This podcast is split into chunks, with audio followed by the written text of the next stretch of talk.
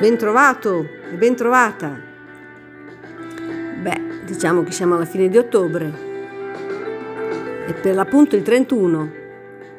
Solo che il 31 che cos'è? Che festa sarà? La festa di Halloween? Ma no, la festa di tutti i santi. Ma ha ancora senso parlare di santi oggi, secondo te?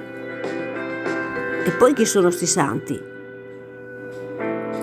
Sono i santi della porta accanto, sono quei, sono tu, sono io, sono il vicino di casa, sono il tuo datore di lavoro, sono il tuo figlio, la tua figlia, sono la gente comune.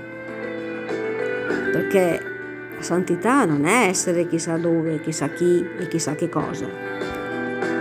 Ma l'Apocalisse un po' ci apre un po' le porte del cielo per vedere cosa succede. E dice che sono vestiti di bianco, hanno un bel vestito e poi stanno in piedi. Non sono là morti, accasciati, tristi, anzi dice che cantano. Allora c'è la musica là in cielo. Eh sì, eh, senza musica come si fa? Non è un Dio triste il nostro, non è che santo vuol dire essere triste, anzi. Poi, momento però, andiamo per gradi.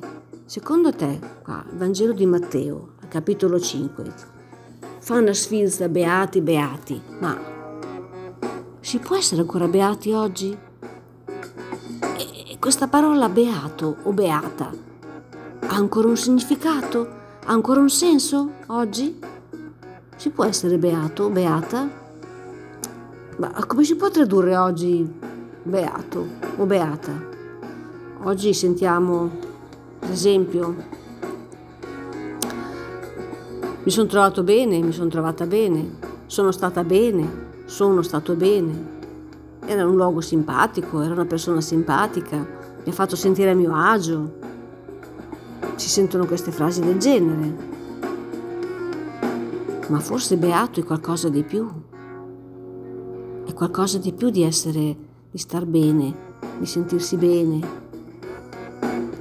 o proprio agio. Ma cosa bisogna fare per essere beato o beata? Qua Matteo ci dice, incomincia dicendo, beati i poveri in spirito. Bah, perché di essi è il regno dei cieli. E poi dice, beati gli afflitti, aiuto beati quelli che hanno fame e sete di giustizia. Ma, ma che, cate- che categorie sono queste qua? Beati i pacifici, i perseguitati. Ma fammi capire un attimino. Essere beato cosa significa allora? Essere perseguitato? Ma non credo proprio. Piangere? Non credo proprio. Avere fame e sete di giustizia? Forse, questo ci sta. Ma quindi cosa vuol dire? Vuol dire che sei beato o sei beata perché non ti fermi a ciò che sta succedendo, se per caso stai piangendo, se per caso stai soffrendo se per, qua, per caso sei perseguitata da qualche cosa, da qualcuno. La beatitudine, essere beato è perché lo sguardo non si ferma solo su questa realtà che stai vivendo, ma va molto al di là, va lassù, vede oltre. E questo oltre qual è? Proprio quello che dicevamo prima. È questo, questo canto di gioia questa musica, questo vestito bianco, questo stare davanti a Dio e stare davanti l'uno all'altro. E questo essere beato. Quindi ti auguro questo tipo di beatitudine.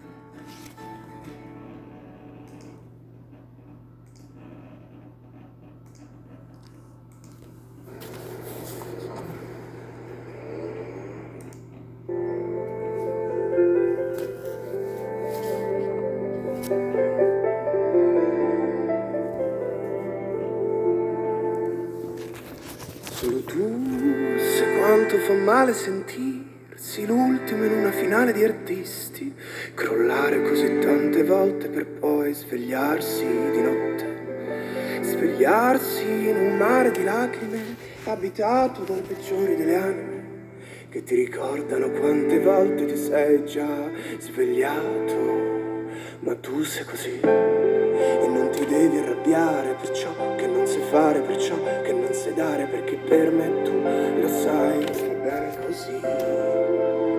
Perché sei fatto così, dici sempre di sì, non accetti l'errore, ti rovini l'umore, sono qui per... Beata te, beato te.